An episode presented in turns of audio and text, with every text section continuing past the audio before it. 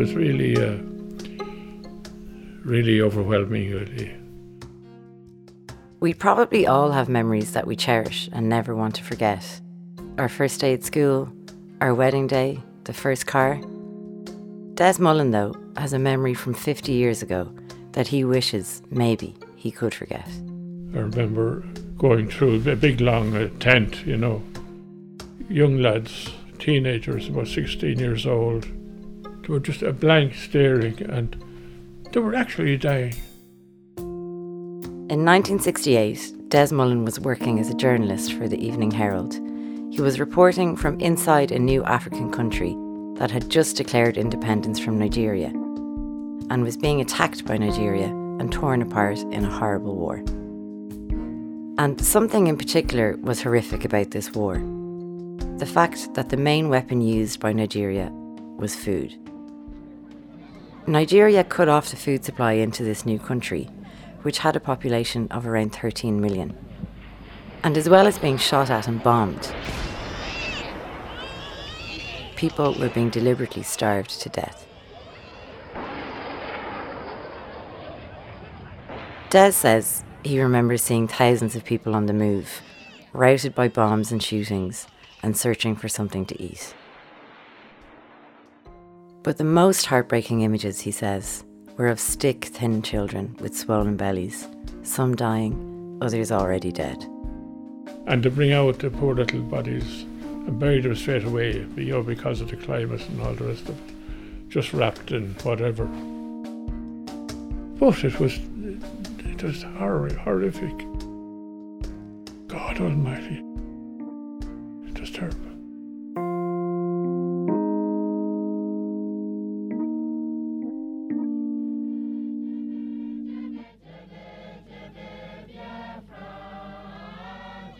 The country that Des was reporting from was Biafra, which was mainly populated by the Igbo people.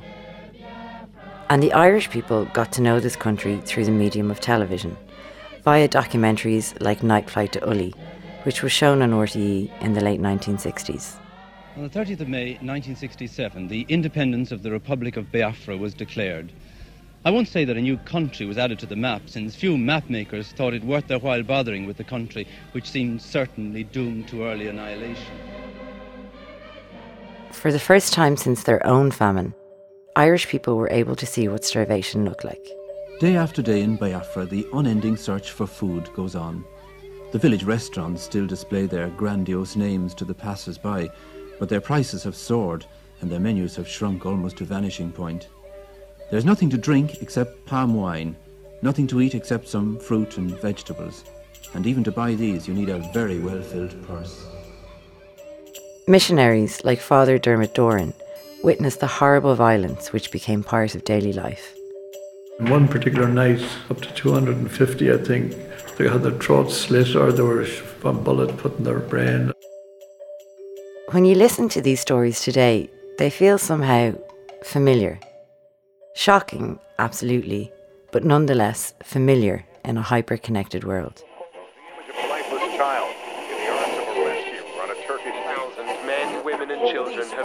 trying to cross this stretch of water. But imagine how these descriptions must have sounded to Irish people in the 1960s. A world with no internet, no online petitions against atrocities, no massive aid organisations to step in and try to help. You might have wondered what exactly can you do to help starving people in a country you mightn't even be able to find on a map? You might do what John and Kay O'Loughlin Kennedy did. I have a very vivid imagination and I could see what was, was going on. In 1968, they got together with a small group of people to see what they could do to help. And what they did manage surprised even themselves. During the course of the war, which went on for another two years, we raised approximately three and a half million pounds, which is the equivalent of between 60 and 70 million euro in today's terms. Together with other people, who we'll hear about later, John and Kay helped to save the lives of millions of people in Biafra. And while the story of Biafra is a short one, as an independent country, it only existed for three years. The tale of how Irish people came together to help the Biafrans is nothing short of amazing. It's a story about ordinary people doing extraordinary things, about missionaries dodging bombs to smuggle food and penicillin into Biafra. And it's when I began to feel the plane shaking, rocking, that was when I began to think if I've done anything terrible, forgive me. It's about press censorship and the ways people managed to get the real story out. We had better communications than the news wires. It's about how Irish people were moved to help save the lives of people they'd never met, and even developed a kinship with a country most would never visit. It's the story you're about to hear. This is SOS How Ireland Helped a Nation. Episode 1 A War and a Press Conference. Do you regard this as actually as a civil war, or do you regard it as a, a war of one independent state against another? Well, for us, we don't call it a civil war. For Biafrans, it's a war of independence because we feel that living with the others, we couldn't possibly live with them, together with them. We want them to stay on their own. We don't want to do them any harm.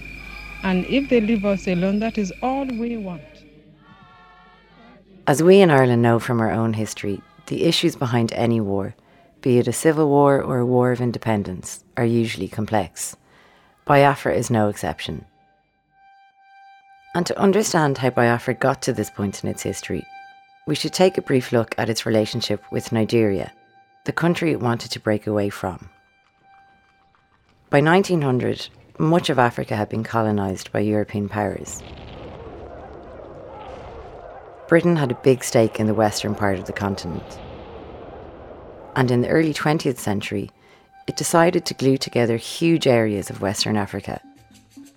Areas that were home to 60 million people who spoke 300 different languages and hailed from hundreds of different cultures. They called this area Nigeria. There were three main cultural groups, though the Muslim Hausa people who lived in the north, the Yoruba people in the southwest, and the mostly Christian Igbo people in eastern Nigeria, the area that would later become known as Biafra. As we all know, it's not always easy for people from different ideologies and cultures to get on, and Nigeria was no different. And when Nigeria became independent from Britain in 1960, things didn't get any easier. There was a lot of what's often referred to as tension. Uh, the tensions were provoked by the fact that the Igbos were more educated. Mary Humphreys was a teacher in eastern Nigeria in the 1960s, before the war started. Now, Nigeria was really potentially quite a wealthy country. It was very fertile, the east, eastern area very fertile. And the Nigerian, the Igbo tribe, were very interested in education. As she explains it, back then a lot of Igbo people were living in the then capital of Nigeria, Lagos. These were people whose grandparents and great grandparents had moved to Lagos, and they were working in banks as lawyers, held positions in the civil service, and even in the army. And this was disliked by the Northerners. These tensions led to outright violence. In January 1966, a group of Igbo army officers killed 30 political figures, including the then Prime Minister.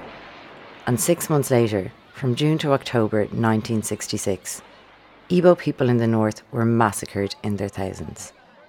Many parents, fathers of my children had to flee out. Now, some of those Easterners, well, had to go back to the East. That's where they came from originally like I'm talking now about maybe a hundred years before that. Father Dermot Doran was a Holy Ghost priest, as the Spiritans used to be known, in eastern Nigeria at this time, 1966. I'd say the majority had never been in the East. It'd be like if a war starts in America or something, and the, all these Irish Americans decide to come back to Ireland. Most of them never were in Ireland, wouldn't even know where their what part their ancestors came from and suddenly they started descending looking for shelter and for food and for because they'd have nothing. They had barely had the clothes on their back. More than one and a half million Igbos dropped everything and ran for their lives to eastern Nigeria. So thousands and thousands came. Many of them had seen horrible violence. Some had been hacked by machetes and were wounded and bleeding while they travelled. Finally, on the 30th of May 1967, the Igbo governor of the eastern region, Colonel Ojukwu, made an announcement on the radio. The region, he said, was declaring independence from Nigeria and would henceforth be known as Biafra. I heard his voice, beautiful Oxford accent. He had been educated in England. A very wealthy family, the Ojukwus. Beautiful voice, beautiful mellow voice came over the radio saying he'd succeeded. Nigeria didn't necessarily want them gone, though. For one thing, Biafra had oil reserves, which were important for the Nigerian economy.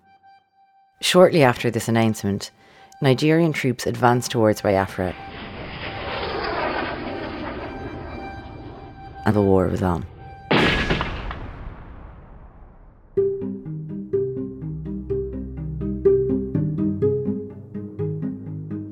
According to eyewitnesses, some people in Biafra felt relief when Colonel Ojukwu made that announcement of independence, but then they felt panic.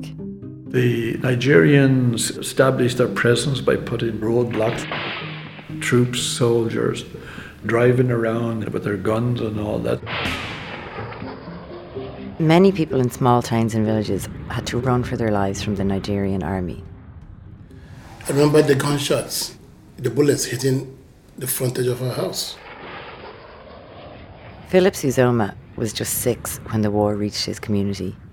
He remembers hiding in the trenches that people dug at the back of their houses. When it intensified, at a point it intensified, we have to run. We have to run from our village and go further down into the hinterland. Philip says he remembers being carried across a river on his sister's back.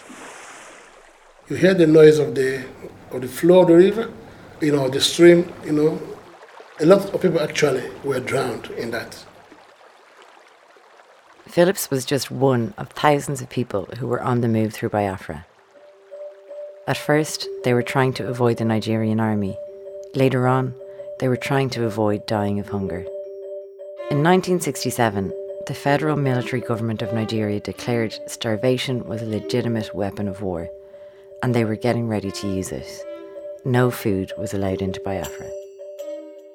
One of the problems in the eastern region was some of the best food growing areas were outside the eastern region. Holy Ghost missionary Dermot Doran again. The hunger really began in September, October. That was the first signs of children, babies especially. There was no market and there was nothing. You know, life was not like the way it used to be. But while people inside Biafra were watching mothers and babies starve to death, the wider world had no idea what was happening. The Nigerian government, backed by the British, controlled all media messages that came out of the country. The BBC had a journalist down there called Freddie Forsyth. Maybe you've heard of him. Freddie was working with the BBC at that time, and he had got he was in Nigeria, and he managed to get into Biafra and find out what uh, what was really going on. He started broadcasting stuff, but then uh, after a short while, he noticed some of his broadcasts weren't being broadcast, and worse still, he was being censored. But there was one person who did know what was going on an Irish priest, Father Raymond Kennedy. My brother Raymond was a Holy Ghost father. This is John O'Loughlin Kennedy. He had been 14 years as a missionary in the area, and he was out in California doing a course when the war broke out and the blockade was put in place, so he couldn't get back. Raymond Kennedy might easily have decided that's that, I can't get back to Biafra, so I'll sit it out in sunny California. But he didn't. Raymond was fiercely loyal to his fellow priests and parishioners in Biafra, so he hatched a daring plan. He found out that the fledgling Biafran government had set up an office in Lisbon, And he also found a mercenary pilot. Who was flying the arms in to Biafra into a jungle airstrip at night time under cover of darkness. The pilot agreed to take Raymond to Biafra. So, in December of 1967, Raymond Kennedy hopped into a small plane in Lisbon, strapped himself into a seat on top of an ammunition box, and flew to Biafra.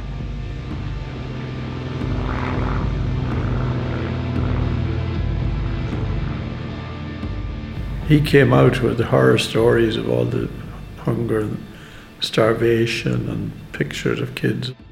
He saw children with swollen bellies and matchstick limbs, children with the classic symptoms of protein deficiency that would become infamously associated with Biafra. Raymond stayed for a couple of weeks, then returned to Ireland and went straight to his brother John and John's wife Kay.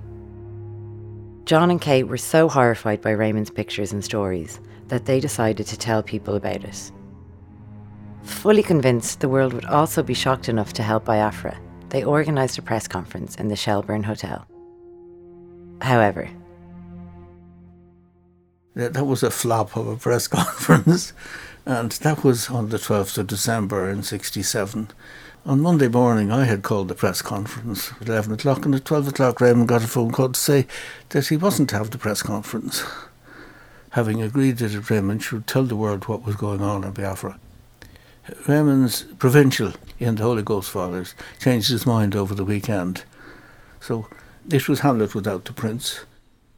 The following day there was nothing in the press except four lines with a very bland heading.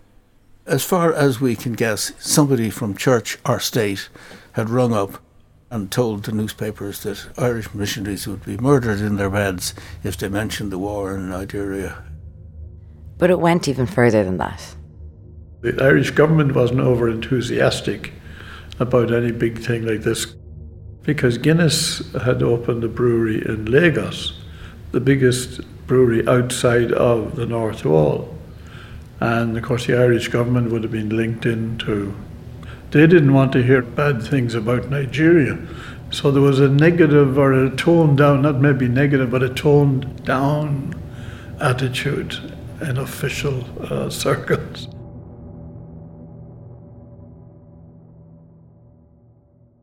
This is a critical point in the story of Biafra and of Ireland's relationship with that country. Raymond Kennedy might have decided that there was too much stacked against them and that they should forget about Biafra. Instead, though, Raymond did two things. First, he arranged to fly a dozen journalists into Biafra on a clandestine flight. He wanted to counter the fake news being spread by the Nigerians and the British by early 1968, therefore, the world started to hear about Biafra.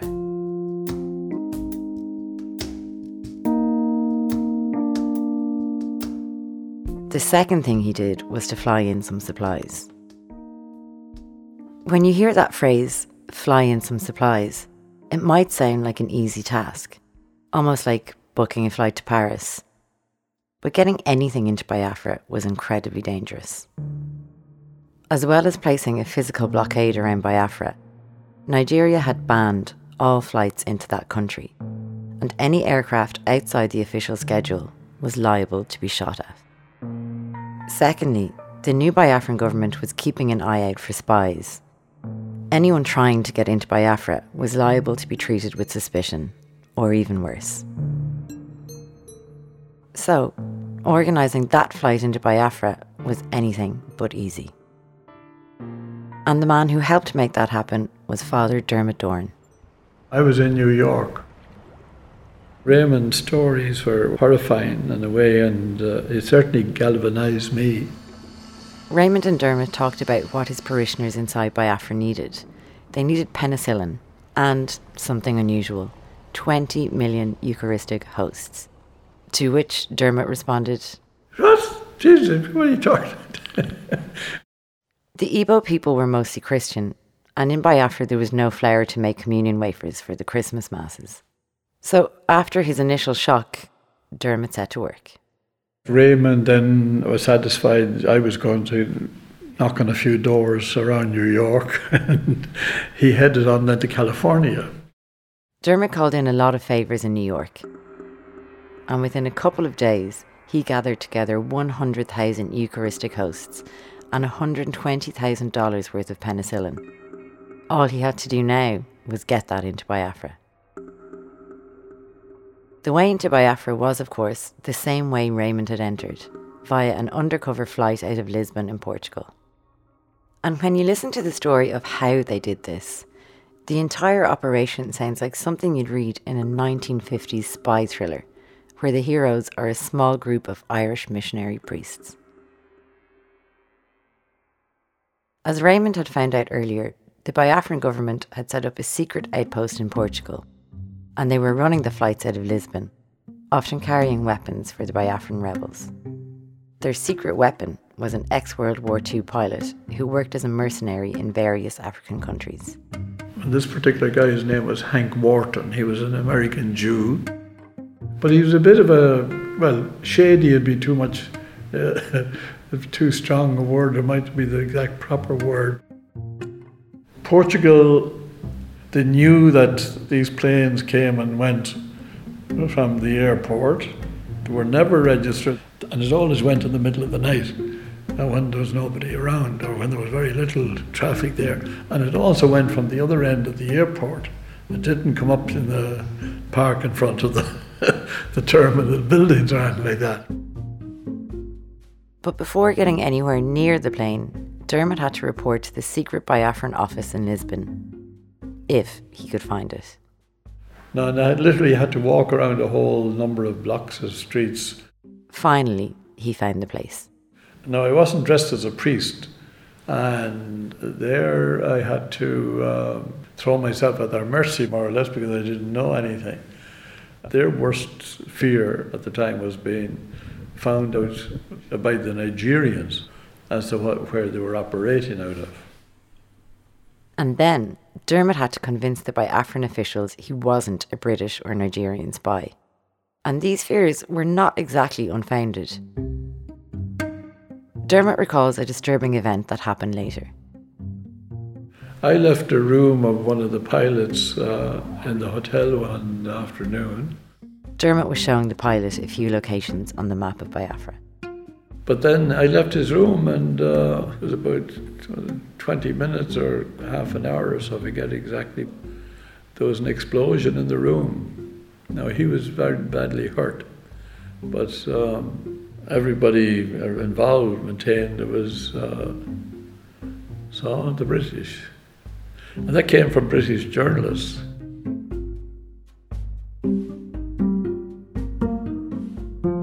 Back in the Lisbon office of the Biafran government, meanwhile, it was Dermot's Irish accent and his detailed geographical knowledge of his parish in Biafra that convinced the officials he wasn't a spy. So pretty soon, Dermot was introduced to Hank Wharton's band of pilots. We met them in the bar of the Tivoli Hotel.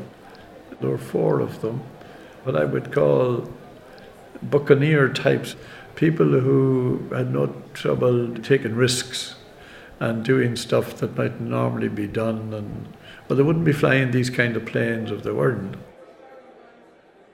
As I discovered, even the plane, the markings on the plane were all changed, and um, in any other country, the whole thing would have been locked up straight away. The, the government would have shut it down. The airport authority wouldn't have. Somebody in the airport would have noticed that there's something fishy about this. Even though those fishy activities were tolerated, Dermot somehow had to prove he was a legitimate part of the aircraft crew. So he was registered as the aircraft engineer. But I joked to find myself, I said, no, I want to be the radio officer, I don't want to be the engineer.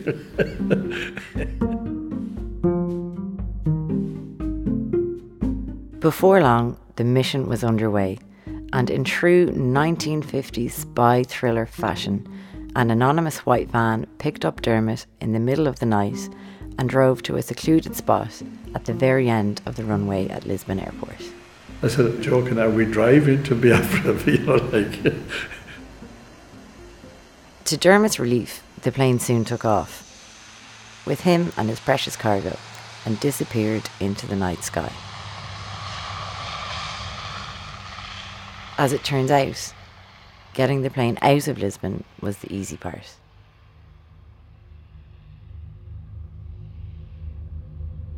The plane flew for 17 hours towards Port Harcourt on the southern coast of Biafra. They stopped to refuel in Guinea Bissau, which itself was in the middle of a civil war. The passengers could see the fighting from the air. You could see the shooting and the, kid, the bombs and the whole lot going on. The American guy, the captain, he was actually a former lieutenant colonel in the U.S. Air Force in World War II. Like he could tell you from the flash of what kind of bombs or what kind of bullets or what kind of rockets or mortars they were using. But this was nothing, this was only child's play compared to what we met later on going into Biafra. After refueling, the plane continued to Port Harcourt. Again, they left in the middle of the night. This was to avoid being picked up on the radar of the Nigerian ships that were patrolling the Biafran coast. The plane was ducking and diving to avoid the ship's radars. And I said, Is it going to get, any uh, rougher, you know? Or, he said, Padre, you start swinging that beads of yours. that was it. Start swinging that beads of yours. I kept saying your, your rosaries. and I did. I remember thinking, oh my God, this is it.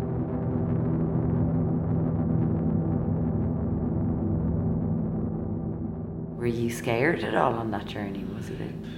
I, I wasn't completely comfortable. I mean, now, was I scared? I was suppose I, I was so determined or so hoping to get that we'd make it.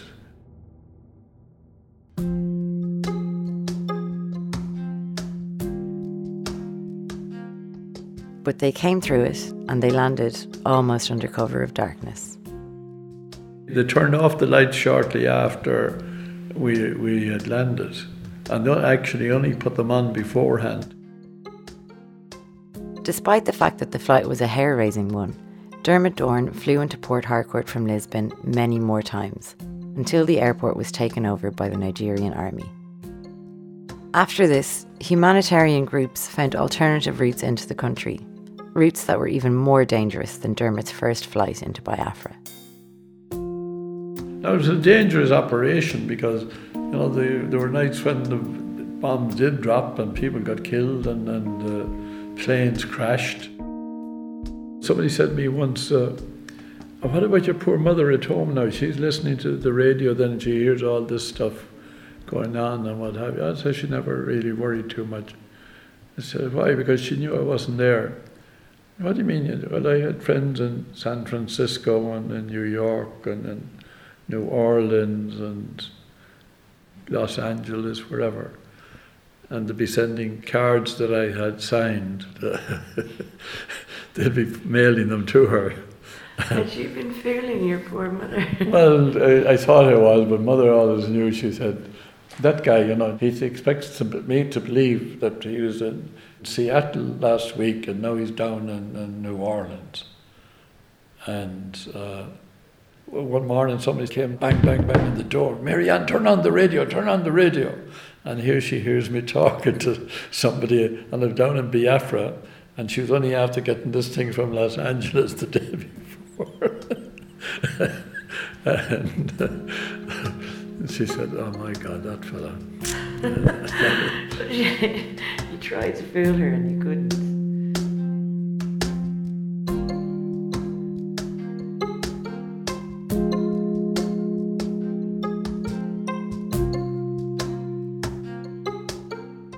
Dermot Doran's crazily dangerous first flight into Biafra eventually became part of some of the most groundbreaking humanitarian airlifts at the time. The airlifts were part of an international action that would save millions of lives in Biafra, and that would see Irish priests like Dermot becoming logistical experts, airline directors, and more. It's almost like you were a people smuggler. yeah, I was everything. But those airlifts needed supplies, and in the next episode, we'll hear about two people in Ireland who mobilised an entire nation to help save Biafran lives. Hopelessness stops people from doing things. If there's a slim possibility that we might pull it off, then people will put the shoulder to the wheel. We'll also find out how Ireland fell in love with Biafra, perhaps because their story felt so familiar. The story of a young nation gathering behind a brave new leader, Colonel Ojukwu, and taking its first faltering steps towards independence. The Nigerians appear not to know that by unleashing a war of aggression, they have aroused a whole people against them. Biafra has come to stay, and the fact of our independence is irreversible.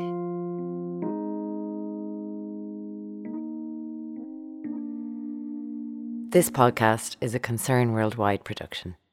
It was presented by Clara Hearn and produced by Colette Kinsella for Red Hair Media.